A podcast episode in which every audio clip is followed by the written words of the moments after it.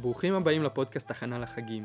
היום יש לנו פרק מיוחד בו נערך פודקאסט חדש מבית ישיבת תקוע עם עמיחי באוור ואיתן ישראלי. חפשו אותו בקרוב באפליקציית הפודקאסטים האהובה לכם ובאתר הישיבה עם שאר הפודקאסטים מבית הישיבה ושאר הפרקים של הכנה לחגים. הקישורים בתיאור הפרק.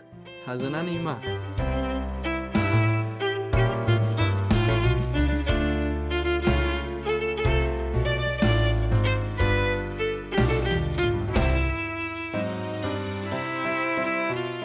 שלום עמיחי. שלום איתן, מה נשמע? טוב, בסדר, מה שלומך? יופי, ברוך השם. אז ככה, פעם שעברה אנחנו דיברנו על החג באופן כללי, דיברנו על, על השאלה אם זה חג של שמחה כזאת, מין פסטיבל של שמחה, או לחלופין מין רעיונות של זיכרון, וראינו איך זה משפיע קצת על איך שאנחנו תופסים את נרות, ואת איך שאנחנו תופסים את פרסום הניסה, והיום רציתי ככה לדבר קצת יותר על ה, ממש על ההדלקה בעצמה, שזה בסוף, בסוף זאת המצווה של החג. זאת אומרת, אנחנו כמובן אנחנו אומרים גם הלל וכל מיני דברים כאלה, אבל בסוף ברור שחנוכה זה להדליק נרות, כמובן. ובתוך הנרות יש רעיון שאני מעריך שרובנו כבר שמענו עליו, שזה הרעיון של הדלקה עושה מצווה. והוא בעצם אומר שאם הדלקתי את הנרות והם נכבו אחר כך, אז לא אכפת לי. כן, אני סיימתי את, ה... סיימתי את התפקיד שלי בזה שהדלקתי את הנר. שזה נורא נורא נורא נורא מוזר, כי אם אני רוצה שהנר יהיה דולק, ושכולם יראו את הנר, ו- ואני מדבר על פרסומי ניסה, אם אני מדבר על פרסומי ניסה, אני רוצה שהנר יהיה דולק, ומה זאת אומרת, אם נכבה הנר, אז לא אכפת לי ממנו. זאת אומרת, כל הרעיון של, של הנרות, זה שהם יהיו דולקים, ובמובן הזה להגיד שלא אכפת לי מזה שהנר יהיה דולק, לה... אני מדליק את הנר ולא אכפת לי שהנר יהיה דולק. זה נראה לי רעיון נורא משונה. אני מסכים, זה נראה שיש פה כמה גורמים שמרכיבים את ה... מצוות ההדלקה בתוך הגמרא. כלומר, יש לנו את המחלוקת הידועה על האם הדלקה עושה מצווה, או, הנח, או הנחה עושה מצווה. מה זאת אומרת? שזה בעצם הדברים שאתה ניסית להגיד עכשיו. אם אני, הגמרא אומרת שזה מחלוקת, האם הדלקה עושה מצווה או הנחה עושה מצווה. אם הדלקה עושה מצווה, זה אומר שאכפת לי ברגע שאני מדליק את החנוכיה, ולא מה שקורה אחר כך עם החנוכיה. זאת אומרת, אם זה נכבה, אם אחר כך כלב בא ואכל את השיעורי בית, זאת אומרת, את החנוכיה, אז לא אכפת. כן. אוקיי. לעומת זאת, כשאני אומר הנחה עושה מצווה, אני אומר, ההדלקה עצמה לא מעניינת אותי. אני בגלל צריך שהנרות יהיו דלוקים. זה טכני, כאילו. זה טכני, כן. השלב של ההדלקה היא לא מעניינת, אלא השאלה היא איפה אני שמתי את החנוכיה, אם אני שמתי אותה במקום הנכון. עכשיו אתה עשית כאילו מין חלוקה ליטאית כזאת, נכון? אם הדלקה עושה את המצווה, או המיקום של הנרות עושה את המצווה, זה ממש ככה מין חילוקים דקים. אני דיבר, אנחנו דיברנו קודם על משהו הרבה יותר גרניוזי, על השאלה אם, אם, אם הנרות נכבים, לא השאלה אם באיזה חלק המצווה נמצאת, בשאלה אם במיקום של הנר או בהדלקה של הנר. אבל במקרה כאן אנחנו ממש רואים שזה החילוק שנראה מופשט מאוד, הוא בעצם ממש יכול להתייחס לנושאים שדיברנו עליהם פעם הקודמת, ממש לשאלה של מה המטרה של הדלקת הנרות האלה. אם מה שחשוב בהדלקת הנרות, או לעשות פרסומי ניסה, אז למעשה לא אכפת לי בכלל מהשלב של ההדלקה. אז אני יכול פשוט להדליק את זה איפה שאני רוצה, אני יכול להדליק את זה בתוך הבית, וזה לא משנה, אבל ההוצאה של החנוכיה החוצה, זה השלב שהוא חשוב. אני חייב לציין שזה גם יהיה הרבה יותר נוח, זאת אומרת, כל הרעיון הזה שאנחנו עומדים בחוץ, בגשם, עם המעילים, ומנסים להדליק את החנוכיה עם כל ה... עם כל ה... אנחנו מנסים להרים ולהדליק את זה לפני זה נכבה ולסגור מהר מהר את, ה... את המכסה זכוכית. הוא סמין סיוט לא נורמלי, כאילו כל פעם יש דיון מי צבע משפחה כאילו להדליק עם אבא ומי יישאר בבית וישתה בינתיים שוקו וכאילו יסתכל על כל השאר וכאילו יתחמם בשבילם. זה נראה לי כל החוויה. אבל האלה... לא כולם כאילו מחבבים את חוויית הסבל, אני מצטער. קיבלתי, קיבלתי. אבל הצד השני של הדבר הזה, זה שאם אני אומר, הדלקה עושה מצווה, אז אני אומר, על פניו לא אכפת לי בכלל מפרסומי ניסה. לא אכפת לי מהחלק של, ממשך ההדלקה, נכון? אלא אכפת לי רק מהרגע הראשון שבו אני מדליק. אני עצם הדבר שאני רק הדלקתי את הנר. הדבר הזה מקבל גם ביטוי בעצם בדיון אחר שיש בגמרא, רב אומר שם, כבתה אין זקוק לה, ואסור להשתמש לאורה. אוקיי, תסביר. אז כבתה אין זקוק לה אומר, שאם הנר נכבה אחרי שהדלקתי אותו, אז אין זקוק לה, אני לא צריך להזדקק לו, כלומר אני לא צריך לחזור ולהדליק אותו, אני לא צריך לטפל בו עוד. כלומר, הוא הדלקתי, הוא נכבה, יאללה, אני יכול להיכנס הביתה, זה לא משנה, לא, אני קיימתי את המצווה, ונפטרתי כבר מהחובה, אין, האחריות על הדבר הזה נגמר. זה דומה קצת למה ש... שמה שהסברנו קודם, בהדלקה עושה מצווה. נכון. הגמרא... הדלקה עושה מצווה וקבתן זקוק לה, זה בעצם כמעט אותו דבר. נכון, הגמרא גם מזהה אותם באמת ביחד, אבל הצד השני של המשפט שלו, הוא בעצם כמעט אומר את הדבר ההפוך. הוא אומר, ואסור להשתמש להוראה. כלומר, למרות שאני אני הייתי חושב שבעצם אני סיימתי את המצווה ברגע הראשון שאני הדלקתי, ואז על פניו, מאחר וזה יכול להיכבות, אני לא צריך לטפל בזה, אז אם זה לא נכבה, נכון, וזה ממשיך להידלק על נר חנוכה, אז סבבה, אז עכשיו אני יכול להתחיל להשתמש ולשחק דוקים לאור הנר, או לקרוא ספר לאור הנר, אבל אז הוא אומר משפט בעצם נורא מפתיע, הוא אומר אסור להשתמש לאורה, כלומר הדבר הזה הוא עדיין מצווה. עכשיו אל תחשוב שזה, שזה בגלל שזה התחיל בתור מצווה, אבל עכשיו זה כבר לא מצווה, אנחנו מותר להשתמש באור הזה אחרי זמן ההדלקה, לפחות למרבית דעות הראשונים. רק משך ההדלקה של החצי שעה שאנחנו אומרים שזה מש, משך זמן ההדלקה, רק בו עדיין בעצם חלה מצווה לנרות, ואז באמת אסור להשתמש לאור.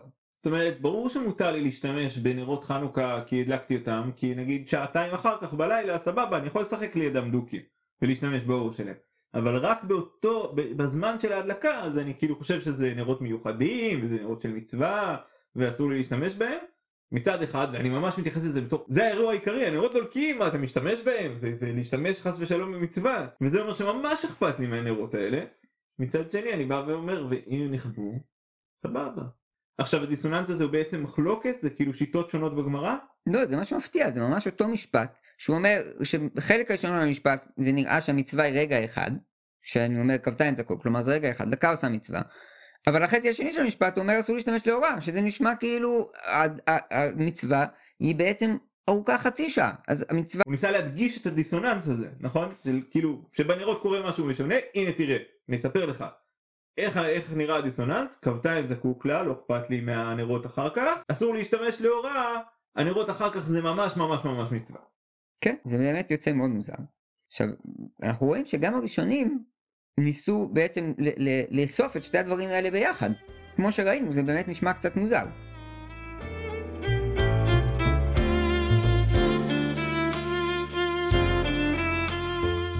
אוקיי, אז איזה ראשון אתה רוצה להציג לנו היום? אני אציג את הרמב"ם, הוא פוסק את הגמרא, כמו שאנחנו ראינו, כלומר את זה שהדלקה עושה מצווה, וקבתן זקוק לה, ואסור להשתמש להוראה, כלומר, אם הנר נכבה אחרי שנייה שהדלקתי אותו, אז אני לא צריך עוד פעם להדליק אותו, אבל עדיין אסור לי להשתמש לאור החנוכיה במשך כל משך זמן ההדלקה. אוקיי, אז איך הוא מתייחס לדיסוננס הזה? הוא ממש אוחז את החרל בשני קצותיו, כשהוא מדבר על הזמן שבו, על, על, על הזמן שבו צריך להדליק. הרמב"ם פוסק שכאשר בן אדם, שבן אדם צריך לה, לה, להדליק מהשקיעה ועד שתכלה רגל מן השוק, הוא אומר שזה בערך חצי שעה. זה הזמן שבו אנשים סובבים בחוץ, כאילו ממתי כן. ששקיעה עד כאילו שיש עוד קצת אור בחוץ, משהו כזה. כן, רק בזמן הזה זה רלוונטי. בכלל להדליק, הוא אומר אחרי הזמן הזה לא רלוונטי בכלל להדליק, אין לך מה לעשות עם זה, כמו שדיברנו על זה גם בפרק הקודם. עכשיו הפעם, אבל אנחנו רוצים לשים לב בעצם גם לחיוב ההדלקה במשך הזמן הזה. לשיטת הרמב"ם, אם אתה מדליק אם, אם אתה מדליק במשך הזמן הזה, אתה חייב שזה יהיה דלוק מהרגע שאתה הדלקת עד שתכלה רגל מן השוק. שנייה, לא הבנתי, אתה אמרת מהרגע שהדלקת, זאת אומרת אני יכול להדליק בתחילת הזמן ואז יהיה לי חצי שעה להדליק, אני יכול להדליק באמצע הזמן ויהיה לי רבע שעה להדליק, ואני יכול להדליק בדקה האחרונה ואז יהיה לי דקה להדליק? נכון, ובכולם אתה בעצם יוצא ידי חובה. זאת אומרת, אבל תחליט, לא הבנתי, אם כל הקטע הזה שיהיה דלוק כל הזמן, אז, אז אתה צריך להדליק מההתחלה. עכשיו זה עוד יותר מוזר מזה, כי, כי אם, אתה שם, אם אתה מדליק לשנייה, אם שמת מספיק שמן, וזה היה אמור להידלק עכשיו חצי שעה, שמת, ואז הגיע רוח ואחרי שנייה זה נכבה. אוקיי. הרמב"ם אומר... ועדיין אנשים מסתובבים בחוץ, ונורא חשוב לי שזה יהיה דלוק. ועדיין אתה הולך הביתה. אתה סוגר את החנוכיה ואתה אומר, יאללה, נכנסים הביתה, ילדים, וכולם אומרים, רגע, אבל אבא, זה לא דלוק. ואתה אומר, לא, לא משנה, ניסיתי להדליק, זה מספיק. הוא אומר, אבל אבא, יש פה עוד אנשים בחוץ, יש פה... לא אכפת לי, נכנסים פנימה. אבל לא, אני, כל הקטע של הרמב"ם, זה, זה שמחה, זה פסטיבל, זה שכולם יראו את כל הנרות דולקים, ש, ש, שנסתובב, נשאיר במעגל סביבון סוף סוף סוף, ונראה את הנרות, וזה יהיה חגיגה, לא, הנרות לא דולקים. נכון, כלומר, מבחינת הרמב"ם, החובה שלנו נגמרה, כלומר, כי בגלל שהוא פוסק את הגמרא. כאשר אנחנו אומרים, כבתה אין זקוק לה, אז הוא, אנחנו פוסקים את זה. אז זה אומר שאני מדליק את זה לשנייה אחת, וזהו. למרות שבעצם אנחנו יודעים שהחובה היא גם מצד שני, גם לאורך כל החצי שעה. אז אנחנו רואים שממש הרמב"ם מחזיק את החבל בשני קצותיו. דימוי אחד שאפשר אולי, שחשבנו עליו, זה שזה קצת כמו להגיע לחתונה. כאשר בן אדם מגיע לחתונה, אז הוא יכול להגיע בסוף החופה. עכשיו אולי זה לא הכי יפה להגיע בסוף החופה. אנשים מבינים, צער, לפעמים אנשים מאחרים. אתה מבין, זה שיכול לקרות שבן אדם כאילו מאחר ומגיע בסוף החופה. כן, זה כמו להדליק בשנייה האחרונה. קורה כאילו שבן אדם מגיע בסוף. זה נחשב שהגעתי בחופה, להופה. נכון, נכון. אתה עדיין לא, לא ינדו אותך המשפחה ויתנו לך ירושה. מצד שני, אם אתה מגיע בתחילת החופה, אז יש ציפייה ממך שאתה תישאר לאורך כל החופה. הדבר היחיד שהוא כאילו לא בסדר, זה בכוונה תחילה להגיע ולעזוב באמצע החופה, או, לפני, או לא, כאילו לא בסוף החופה. זה באמת לא בסדר, זה לא הגיוני. ואז באמת מה שאני צריך זה כאילו, זה מתירוץ כזה, נכון? כאילו הגעתי להתחלה, אבל אני ממש ממהר כי הילדים והבייביסיטר התקשר ואני חייב לרוץ הביתה, זה זה סבבה. נכון, וזה מה, זה דוגמה למה, לזה שכבתה אין זקוק לה, כאילו נכבה לי ולא אני עשיתי? כן, נראה לי שאם כאילו אתה חייב, אם אתה נאלץ ללכת, אז גם כן מסתכלים על זה בסלחנות. כי אומרים, זהו, הוא היה חייב ללכת, היה לו מקרה חירום, הוא היה צריך ללכת, לא הסתדר. אבל הבעיה היא בכוונה לא להישאר לאורך כל המצווה, לאורך כל האירוע, זה נראה בעייתי. שם זה מתבטא, שם אנחנו אומרים, אתה לא יצאת ידי חובה. אוקיי, אני לא יודע איך זה פתר לנו, כאילו, למה זה נראה לך הסבר, המשל הזה, אבל אין ספק שזה משל נפלא. באמת מסביר את כל העניין.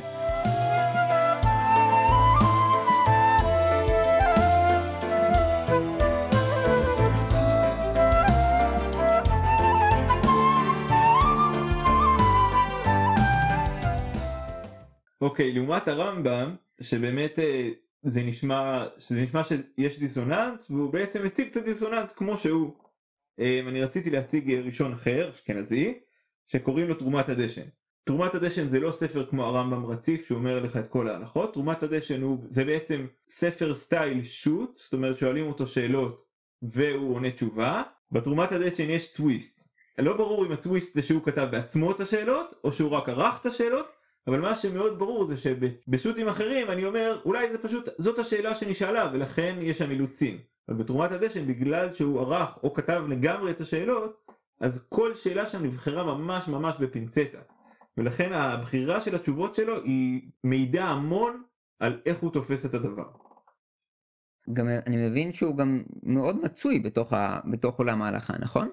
כן, אם, אם עכשיו כאילו אני אחליף כאילו לכובע השני כאילו ואני אהיה קצת אה, מחקר, אז טוענים ש, אה, אני לא זוכר מה, שמונים אחוז או תשעים אחוז מהתשובות שלו, שהוא אשכנזי, מופיעות בבית יוסף, שהוא ספרדי. זאת אומרת, התשובות שלו הן באמת הפכו להיות אבן יסוד בתוך הספרות ההלכה, אה, שהיא חוצה מגדרים. כלומר, הבית, הבית יוסף יכול לא להסכים איתו. נכון? אבל הוא תמיד תמיד, בית יוסף, כלומר השולחן ערוך, תמיד תמיד יזכיר אותו. הוא באמת חריג במידת החשיבות שמייחסים לו. אז התשובה הראשונה שתרומת הדשן מציג היא של מישהו שהלך לטייל. זאת אומרת, הוא לא, בטח לא סתם הלך לטייל, אלא הוא כנראה הלך לגייס כספים לישיבה שלו או משהו כזה, והוא רב חשוב והוא נמצא לא בבית. כמובן שאנחנו מכירים את הרעיון הזה שקוראים לו הדליקו עליי בבית, או תרמתי בבית, בהקשר של התרומה.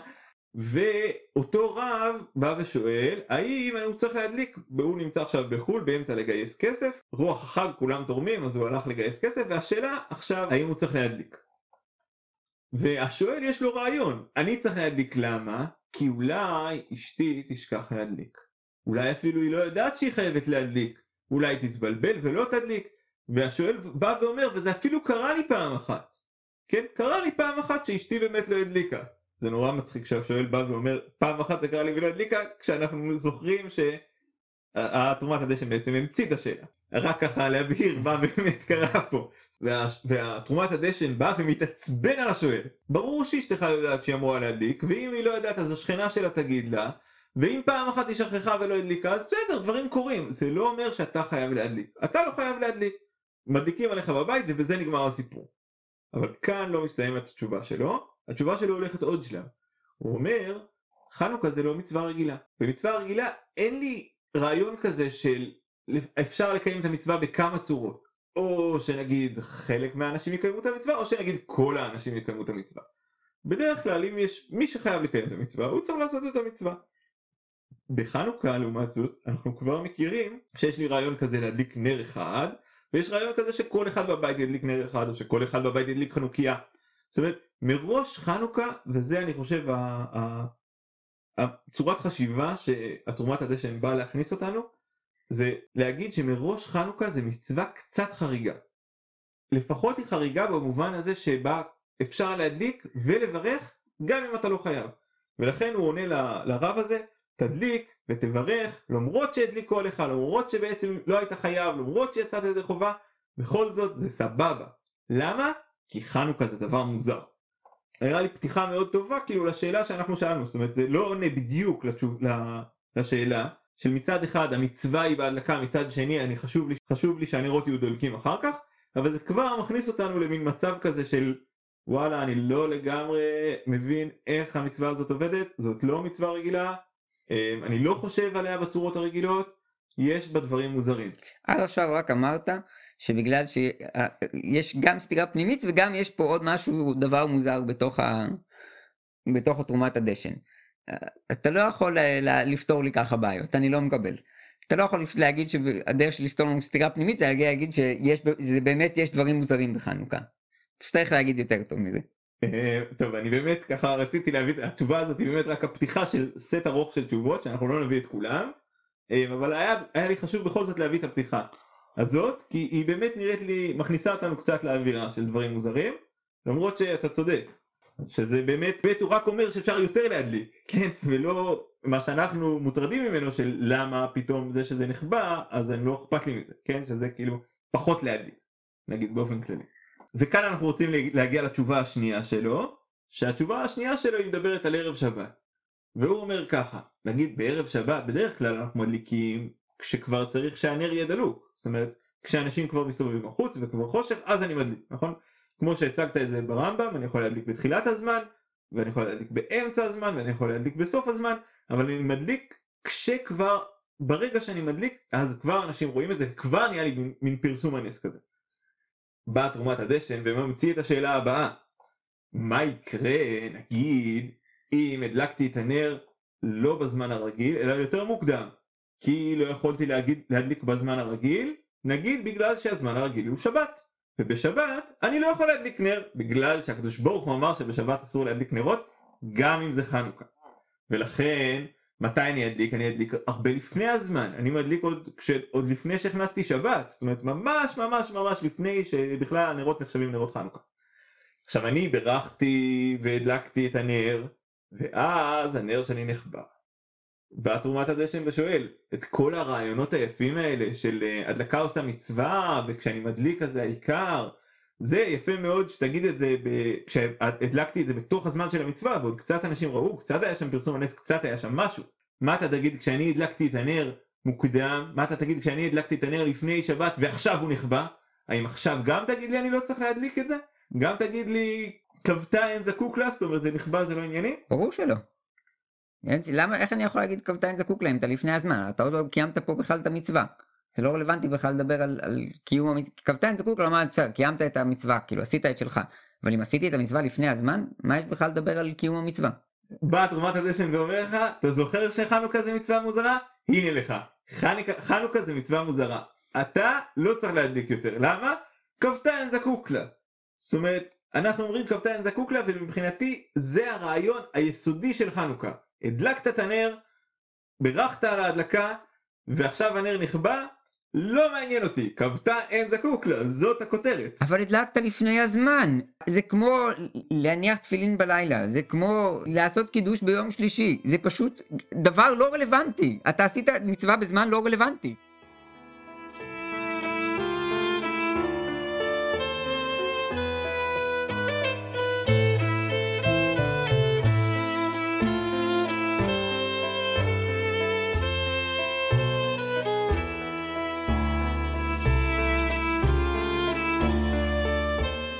אז תרומת הדשן באמת אולי קצת, בשביל להסביר קצת יותר איך הוא עושה את זה, הוא, קצת, הוא נותן לנו קצת מילים כדי להבין קצת יותר טוב מה קורה שם. הוא מדבר על רעיון שקוראים לו הכשר מצווה. עכשיו יש לי רעיון שאני, לפ... יש, יש דבר חשוב שקוראים לו להכין מצווה. נגיד, בצורה שבה אנחנו פוגשים את זה בדרך כלל, מיד אחרי יום כיפור אנחנו רצים ומה עושים? מתחילים לבנות סוכה. ואפילו יש דעה אחת שאולי אפילו נברך על זה שאנחנו בונים סוכה. למה? כי יש דבר שנורא נורא חשוב, קוראים לו להכין את המצוות. בתרומת הדשן הוא מביא דוגמה אחרת. נגיד, מה קורה אם ההורים שלי ביקשו ממני להכין להם אוכל? רצתי והכנתי להם את האוכל, ואחר כך אמרו שכבר לא מתחשק להם. האם קיימתי מצוות כיבוד הורים? ברור שקיימתי מצוות כיבוד הורים. ברור שיכול להיות שאני נכנס למצווה גם בלי שהמצווה ממש קורה. כן? קורא לרעיון הזה, קוראים לרעיון הזה הכשר מצווה. והוא בא, לה, והוא בא ואומר לך, בחנוכה, מה שאני צריך לעשות זה לא אשכרה לדאוג שהנר יודולק. אני, מה שאני עושה, זה אני מכין את הנרות. אני רק מתעסק בהכנה של המצווה. אני מתעסק בהכנה של הפרסום הנס. אני לא אמור לעמוד עם השלטים בצומת. אני רק תורם כסף שיעמדו. אני רק מדפיס את השלטים. אני רק לא יודע. אני, אני עושה משהו מאחורה. ככה אנחנו חושבים על המצווה הזו. אני לא דואג שזה יקרה. אני רק מכין את האפשרות. אני רק בונה את הסוכה. זאת, זאת המצווה. זאת אומרת, כמובן שמה שאני רוצה זה שאנשים ישבו בסוכה. איך אני עושה את זה? אני בונה סוכה. ואחר כך, אני מקווה שזה באמת יעבוד. ואם אחר כך הסוכה שלי נשברת, אם אחר כך הנרות שלי נכבים, עשיתי מה שהיה מוטל עליי לעשות. מה שהיה מוטל עליי זה לא לשבת בסוכה, זה לא לראות, לוודא שאנשים אשכרה רואים את הנרות.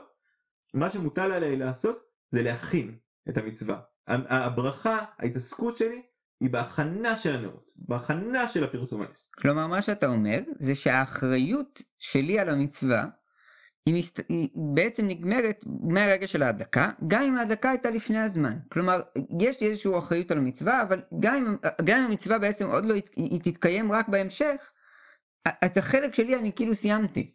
כן, אני קצת רוצה לחשוב על זה אולי בצורה יותר רחבה. זאת אומרת, מה בעצם קרה בחנוכה? בחנוכה מה שאנחנו עשינו זה לא ניצחנו את היוונים, בסדר? בניגוד לחג הציוני שאנחנו חושבים שאנחנו ניצחנו, אנחנו לא ניצחנו. אנחנו חוגגים לא את זה שאנחנו ניצחנו, אנחנו חוגגים את זה שאנחנו עשינו משהו קצת, וקדוש ברוך הוא בא וסייע בידינו. במובן הזה, הצורה שבה המצווה אה, בנויה היא דומה בדיוק לצורה שבה הנס קרה. האחריות שלי היא לא לפרסם את הנס. האחריות שלי היא לנסות, היא להתחיל. האפשרות היא לתת את האפשרות שהקדוש ברוך הוא יבוא ובאמת נצליח בעזרת השם לפרסם את הנס. אני מתחיל. והעמידת ההשתלטות הזאת, אני אעשה את הכל, אני, אני אפרסם את הנס, זה לא מתאים לחנוכה. בחנוכה אני לא מפרסם את הנס, בחנוכה אני רק מתחיל את, את הסיפור. אחר כך הקדוש ברוך הוא יחליט מה יקרה עם זה. עוד אנקדוטה שאפשר לדבר סביב השאלה של הדלקה עושה מצווה, זו שאלה שהגיעה לרב צבי, שזה רב צבי פסח פרנק, שהיה רב בירושלים, תחילת המאה שעברה, ושאלו לגבי הדלקה בחוץ בירושלים, שיש שם כידוע הרבה רוח, בטח באזור חנוכה, ואנשים התחילו להדליק בחוץ בארץ ישראל, ושם מדליקים בתוך איזשהו עששית כזה, נכון? בתוך איזשהו זכוכית, כמו שכולנו מכירים, שמדליקים בתוך איזשהו זכוכית, והנרות נמצאים בפנים. כולכם אומרים, מה הבעיה? הכל בסדר, נכון? אבל חשובה לשאלה שבעצם כשאנחנו מדליקים, אנחנו צריכים לפתוח את הזכוכית הזאת בשביל להדליק. אבל בשביל שהנרות באמת יישארו דלוקים והם לא יחבו, אני צריך לסגור את הזכוכית. מה שהוא אומר זה שבעצם כשאני הדלקתי את הנרות, התנאים לא היו אפשריים שיוכלו להמשיך להידלק בלי איזשהו עזרה חיצונית. זאת אומרת, אם אני שם את כל הפוקוס על הרגע שבו אני מדליק את הנר, באותו רגע הדלקתי נרות שבעצם לא יכולים להיות דלוקים. כן, ויש לנו הלכה מפורשת, יש לנו הלכה ב- ב- בראשונים והאחרונים שאומרים שאם אתה שם את החנוכיה במקום שהרוח מצויה ושאין להם סיכוי להישאר דלוקים שם, אז אתה לא קיימת את המצווה. זה חלק מהרעיונות שדיברנו עליהם, נכון? על לשים את הפוקוס על הרגע הזה של ההדלקה, על ההתחלה של המעשה שלי בתוך הספר. זה נובע מזה שאנחנו פוסקים שההדלקה עושה מצווה, אז בעצם נוצרנו איזשהו בעיה, כי בעצם הרשום פה הדלקה שהיא לא, היא לא מספיק טובה. ורב צבי פסח פרנק, הוא מביא בשו"ת שלו הר צבי, הוא טוען שבעצם אתה יכול לקרוא לתהליך ההדלקה, בתור תהליך אולי קצת יותר ארוך, כלומר זה לא רק השנייה שבו אתה מדליק, אלא אם אתה באופן כללי מאפשר את התנאים אם אתה תכננת שהדבר הזה יוכל להידלק, אפשרת את התנאים שהדבר הזה באמת יוכל להידלק במשך הזמן, הנכון, אז גם בסדר. למרות שהייתי אומר, בסדר, אבל בזמן, בשנייה, בשנייה של ההדלקה זה לא היה כך. הוא אומר, בסדר, אבל אני לא מסתכל דווקא לשנייה, אני מדבר על האם התהליך של ההדלקה הוא תהליך שבו יתאפשר לחנוכיה לדלוק או לא. וזה נחשב בתור תהליך אחד, מעשה אחד. תהליך ההדלקה הוא, הוא, הוא כל המשך הזמן הזה שבו אני כאילו פותח וסוגר ומדליק את, ה, את החנוכיה. אתה יכול כאילו למרוח את זה עוד קצת ונגיד להדליק בבית ולמרוח את תהליך ההדלקה, נגיד אני מדליק את הזה ומהר מהר מהר שם את זה בחוץ, זה נגיד גם יכול להיות? אני מניח שהוא לא היה אומר דבר כזה. למה? כי אז זה כבר ממש הנחה, זה ממש להזיז את החנוכיה. זה בדיוק נראה לי מה שאומרים כנגד ההנחה, כלומר יש לזה ממש ברייתות מפורשות בגמרא, על זה שאנחנו לא יכולים להדליק בפנים ולהוציא את זה החוצה. זאת אומרת, אתה מבין שהוא לא יגיד את זה כשאני מדבר על להזיז את החנוכיה ממקום למקום, אבל אני אגיד את זה רק לגבי ההדלקה בעצמה. טוב, אז ראינו את השאלה הראשונית, ראינו את הרעיון של הדלקה עושה מצווה, ראינו שזה באמת רעיון מוזר, כי אנחנו רגילים שאנחנו צריכים לעשות את המצוות ולא רק לאפשר את המצוות או משהו כזה, לא רק להתחיל אותם אלא גם לדאוג שהן קורות בפועל. ראינו את הרמב"ם שבעצם הוא אומר את זה ככה ובאמת יוצא, הוא יוצא קצת מוזר. ראינו את תרומת הדשן שהוא לוקח את הרעיון הזה לקיציוניות והוא בא ואומר באמת מצוות חנוכה היא מצווה חריגה ובאמת אני רק צריך להתחיל את הפרסום מניסה, אני רק צריך להתחיל להדליק את החנוכיה ואחר כך מה שקורה זה באמת לא ענייני, וזה באמת הוא מציג את זה בתור דבר באמת חריג, באמת מחודש, באמת חנוכה זה משהו מעניין שאפשר עוד לחשוב עליו. אחר כך ראינו את השאלה ששאלו את רב צבי פסח פרנק, שהיא שאלה אני חושב שכולנו מתמודדים איתה, לפחות כל מי שמדליק בחוץ, שלגבי המאבק המתמיד עם ההדלקה שלי וה... והרוח כאילו תוך כדי, ו... וסביב הרעיון שאני יכול לקחת את ההדלקה, להסתכל על התהליך קצת יותר בגדול ולהגיד כשבעצם אני מדליק, גם כשאני סוגר את הששית הזאת, גם כשאני סוגר את הקופסת זכוכית, זה גם בעצם חלק מהתהליך ההדלקה, וככה הוא פותר את הבעיה שבעצם הדלקתי חנוכיה שאשכרה יכולה להחזיק מעמד, ולכן זה בסדר. טוב, שיהיה אחלה חנוכה, שיהיה מהיר, שיהיה זורח, שיהיה מוצלח, שבכל הסביבונים שאתה סובב תמיד יצא לך גימל.